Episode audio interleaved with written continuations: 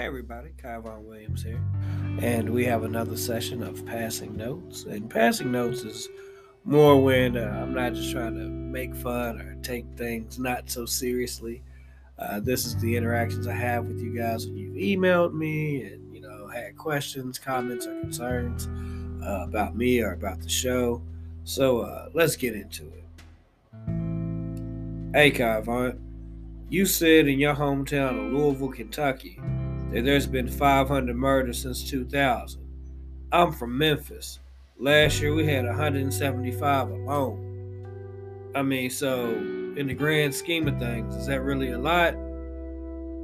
Um, first off, murder is murder. Okay. And the sad thing about it is most people who get murdered in this country look like me, my sons, my daughter, my nephew your dad, your wife. You know what I mean? And uh, it, it, it's crazy. I don't know what to do about the problem, but uh, excuse me. I actually I misspoke when I said 500 murders since 2000. I meant to say 500 murders since 2020. Yeah, and that's that's nothing to be proud of. It's not like my city's harder than your city I, I know shit like that. It's just we we got to do something. When I say we, I mean my generation. I mean 45 to 28. Like we we need to do something. Like we need to correct this behavior because I kind of feel like society as a whole, it's like it's over sexualized and glamorizes violence too much. But being from the black community, you know what I mean? I mean, shout out to you know every everybody goes through shit, all right. But it's like I feel at times the black community doesn't address the elephant in the room. You know what I mean? Like we could talk about police brutality, we could talk about you know the man oppressing us and shit like that, but we're killing each other at a higher rate than anybody else. Maybe it's self hate, lack of love. You know, I always go back to like the fathers not being in the homes. I think we really need to put a mirror up to ourselves to see what the fuck is going on. But uh again, I'm not trying to be like an optimist or whatever, or a, a, you know, a pie in the sky sort of person. But I've always felt one murder is too many. But I also understand that murder happens sometimes. I'm quite sure in our darkest thoughts, all of us have contemplated murder or hurting somebody on some level. You know what I mean? But some people just can't control that impulse. And I think nowadays more people are uh, more more people don't value life is what I'm trying to get at. Excuse me, I I had a little bit too much of uh, the wedding cake, but uh, my, my mind's still clear. You know, I'm still here for passing notes, but it's just like it, it has to stop at some point, but it has to stop with us. You know what I mean? And yeah, police do kill black people for doing nothing at all. You can just be walking down the street, so called looking suspicious, and get killed. excuse me. Get killed by a police officer, and everybody's like, "Oh, what did he do? Why'd that cop kill him? What about that kid who was walking to school who got killed in Chicago? You know what I mean? What about that young girl who got abducted for the sex trade? and Now she got a pimp that beats on her every night. You know, I think we need to come together and solve our own problems before we try to point fingers at the infractions they have against us. You know what I mean? And I, I got four questions uh, for for this passing notes. The next one, Kai you said you lost a few good people in your life. If you could bring back anybody, who would it be? Oh, I think most people think that I would bring back my stepdad, but uh, I wouldn't. You know what I mean? Like let him rest in peace or be whatever, be in whatever realm he's in right now. And, reaping the rewards and benefits or even consequences of what this life led him in the afterlife. If I could bring back one person, and you know, normally I change people's names, but this is nothing to play with. If I could bring back one person, I would bring back Gabriel Carter.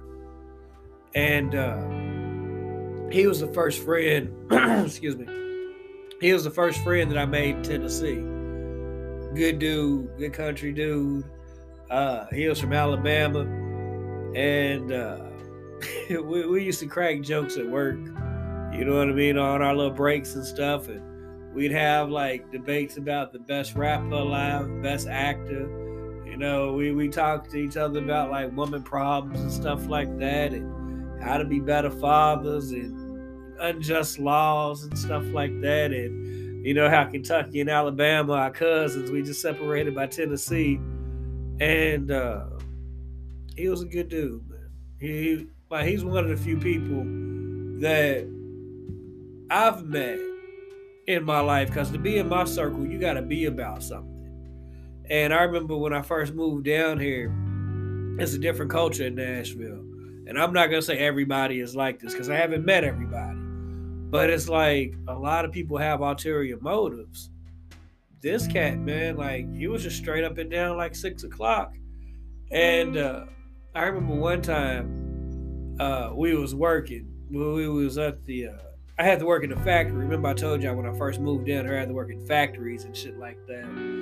And uh, Amber and I had had some furniture. I didn't like the furniture because the furniture was left over from her ex fiance who died and all this bullshit. And uh, her pops, he was like, well, hey, Kai, you know, uh, I got this furniture over here. You know, me and the wife, we're about to redo the living room. Uh, how about you come over here and get this? So I talked to Amber about it. She wasn't too happy but she wasn't willing to help or whatever. I was like, well, hey, how about if I get the furniture? We could take this old shit out and move this newer, nicer shit in. So reluctantly, she agreed, thinking I didn't have anybody to help me. So I remember I was talking to Gabe at lunch one day, and he was like, yeah, man, shit, I'll help you.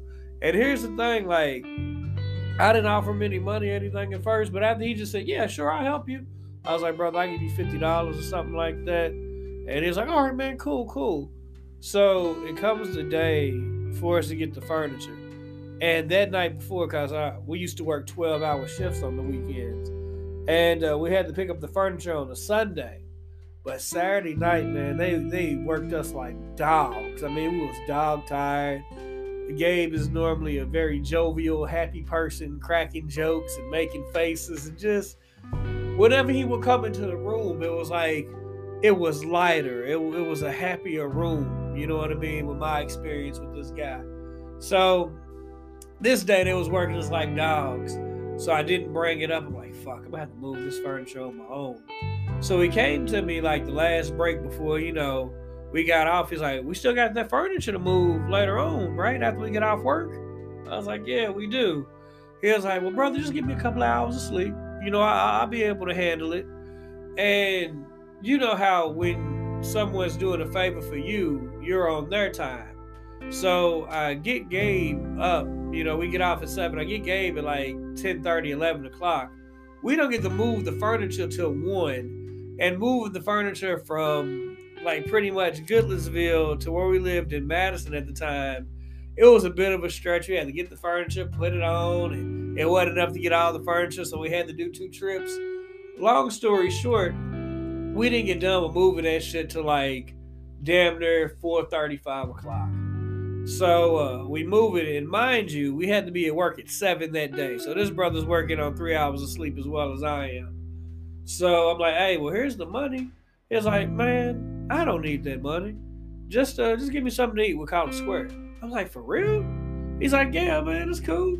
So like, uh, I remember I was telling him a story about Amber, and you know, I always do voices and stuff. But uh Gabe did a voice for Amber, and it was like, No, you shut the fucking front door. And it was just hilarious because that was exactly as the voice was in my mind. And uh I miss him. you you miss the good people to come in your life. You know, Gabe's been gone for two years now. And it's funny how God works. I remember when I was going through a whole bunch of stuff with Amber over Rooster, one of the court dates happened to fall two days after his birthday. And uh, I was able to get my 50 50 custody of Rooster. And this is during COVID. So it was like, there was like really nobody inside the courthouses and stuff. And there was all that weird plastic up. And everybody had to wear a mask. And it, it was just very cold. You know, it was very like dystopian future like. And I was just sitting on that bench alone. And Amber was with her friend May. And May is one of those white women who will be in the crowd march with the Black Lives Matter signs, right? But this, and y'all know how I feel about cussing, like when I'm referring to a woman as a certain thing. This bitch stood up there and lied on me. And that was like one of the biggest fucking daggers in my chest. And my lawyer's like, Is that true? I'm like, Hell no, that's not true. You know what I mean? And uh, I remember sitting back on the bench I was like, there was nothing getting done. So they had us recess from court for a while. And I sat on the bench. My, my lawyer's making phone calls. And I heard the voice of Gabe. And he was like, he used to call me Mocha or whatever. I called him Light Bright. He called me Mocha. And uh, there was another dude who was black as hell who worked with us. We called him Midnight. And I just heard that Alabama accent. Hey, Mocha, it's gonna be all right, man. And, and you're gonna get Rooster. It's cool. And then I went back in there, and I was able to get the custody of a Rooster. So if I could bring back anybody for like 24 hours, man, we we we'd burn a few. We'd uh, go fishing. We would. I definitely take him to a strip club. Make sure he, you know, he got trimmed up or something. Um, get get some good hot chicken that he liked, and uh, just tell him he was a good dude. He was a good friend, and he will be missed. Rest in peace, Gabriel Carter. All right, so let's see. Uh, what else we got here? Do you, dear Kyle do you, you always say, do you, have you ever had any regrets in life doing you? Uh, not really. I mean, I feel like life is for the living. You know what I mean? If you, I always feel that people like to live their life and they be like, yeah, man, no rules, I'm free. But they don't want to expect the ramifications of their actions or the repercussions. You know what I mean?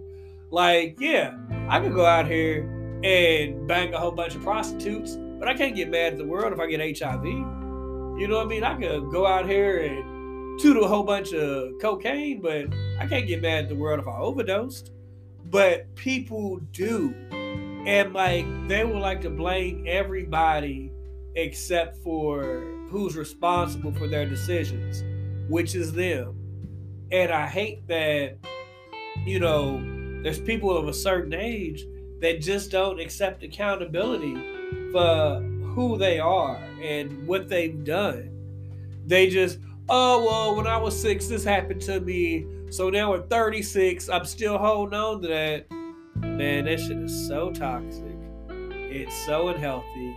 You need to get help. So, uh, just I guess just to make the segment interesting, um, my brother Deacon has been he he's been very scholarly. Like, dude has like a dual master's in education, and something else, about the shit. I think it's like political science, and uh, just one of the smartest cats I know. He, he he's in the top five. I wouldn't say he's one, but he, he's in the top five. And you know, we have a top five you can always debate who versus who versus what. And uh, he went to Morehead State University. And it was my senior year in high school, and I'm doing everything but studying. You know what I mean? I've always been smart. Well, let me say, I've always been clever and witty, not really book smart because you got to concentrate, regurgitate information like, oh, what happened in 1772? Columbus crossed the ocean blue, or whatever the hell it is. for them to put that so-called history in your mind or whatever. But it was it was all set up. It was my senior year. I knew that and Morehead State had very low, very low admission standards. Like on the ACT, you only had to get like a 14, and I got like a 21, 22, something like that. And uh, you just had to have like a 2.0. And at the time, like I was on course to graduate on time. I had like a 2.2. But being young and in love, I start cutting classes. I start skipping out on my studies. So long story short, uh, my senior year, I had to go to summer school. So I was I was embarrassed, but I went anyway, and I was lying to people about graduating on time and all this stuff. So I went to Morehead State. I went up to Morehead State, and uh, to graduate in 2001 in Kentucky, you had to have 21 credits. I had 20 and a half. There was a correspondence book that I didn't fucking finish, just being a dumbass and, and being lazy. But Delvin had it all set up like the young woman who showed me around the campus or whatever, beautiful.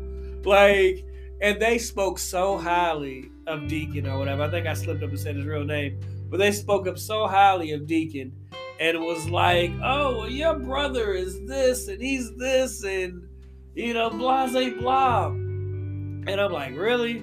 Well, yeah, he's kind of a dork, but that's my brother. I love him, and he loves Star Wars. That's pretty much what I know about him.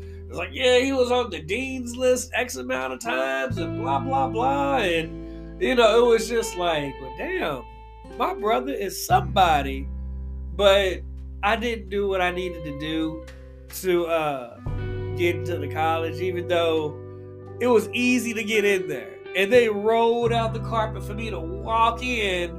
My goofy ass still didn't do what I had to do, and I ended up getting my GED instead.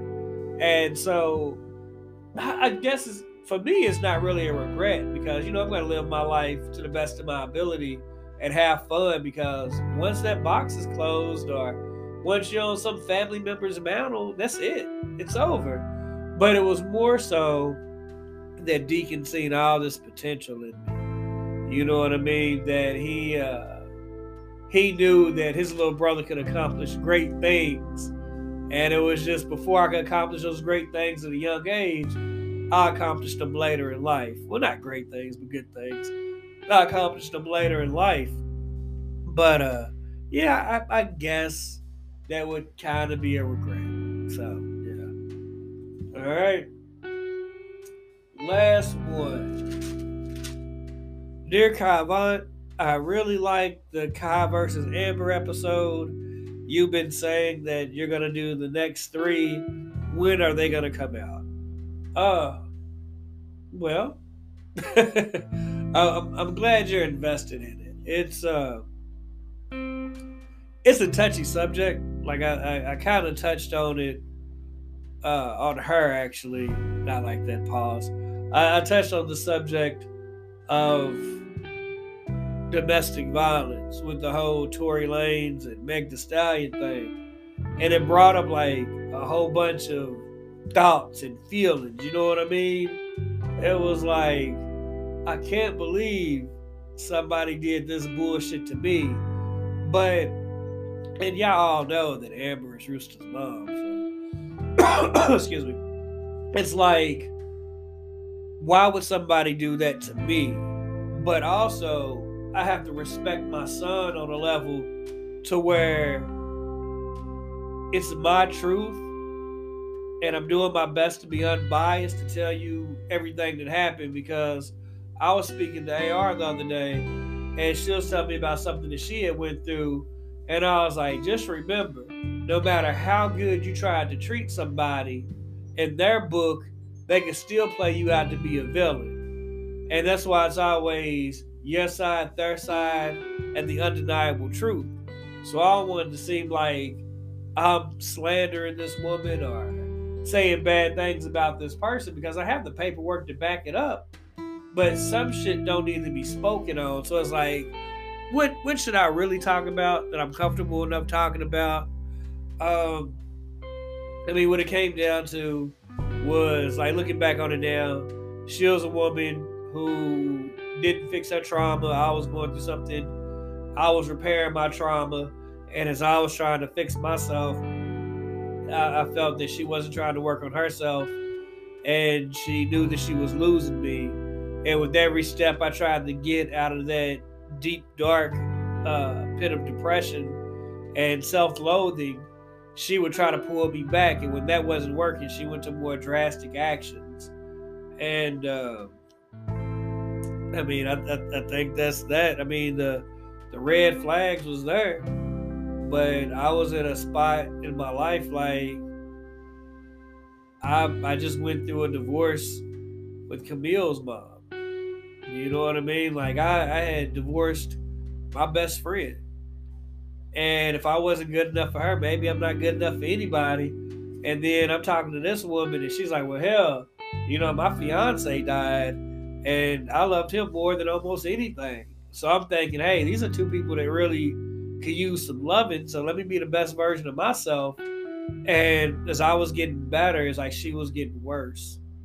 And, uh, but the thing about that that I've learned is you can't bring that into the next relationship. Like uh, Usher has a song called "Moving Mountains," and with that song, I could totally relate because there was times in the relationship I had with Amber, she'll talk about this, that, and the third. I'm like, I didn't do that. I wouldn't do that. I'm not the type of person to do that. But she would still grade me off of what the last motherfucker did or what this person was trying to do.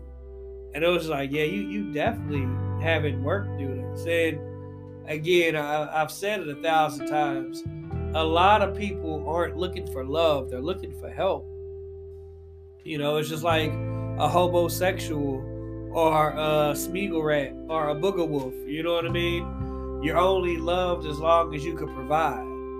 So what I was providing for her, not trying to make it like I'm just some Adonis or some Michael B. Jordan. I'm not that, but I am a decent looking guy. So you went from this one guy who passed away, and I'm not trying to be disrespectful or nothing like that, but I was a step up financially, uh, looks wise, you know what I mean, career wise. And it was just like, you stepped up. And, you know, we go to events together, arm in arm. Like, I'm not trying to sell myself short, but I'm a nice accessory when I dress myself up. So it was more so that she was trying to use me as a piece in her life instead of trying to have me bring peace to her life or be an important piece of her life. You know what I mean? So, uh, coming soon, maybe next week, but before the uh, before the year's up, I can go ahead and do episode two, and uh, we'll go from there. So that's all I got for now. Y'all, y'all know I'm, I'm a little bit stopped up because the winter vortex is here. So, uh, I'm sorry, the polar vortex is here. So it's like three degrees outside right now. And uh, I got the, the space heaters going on. So my house is like really humid. And the humidity, like it causes my sinuses to go crazy. But uh that's all I got for now. But something I always got with me is the knowledge of knowing that if you put God first, you'll never be last. Peace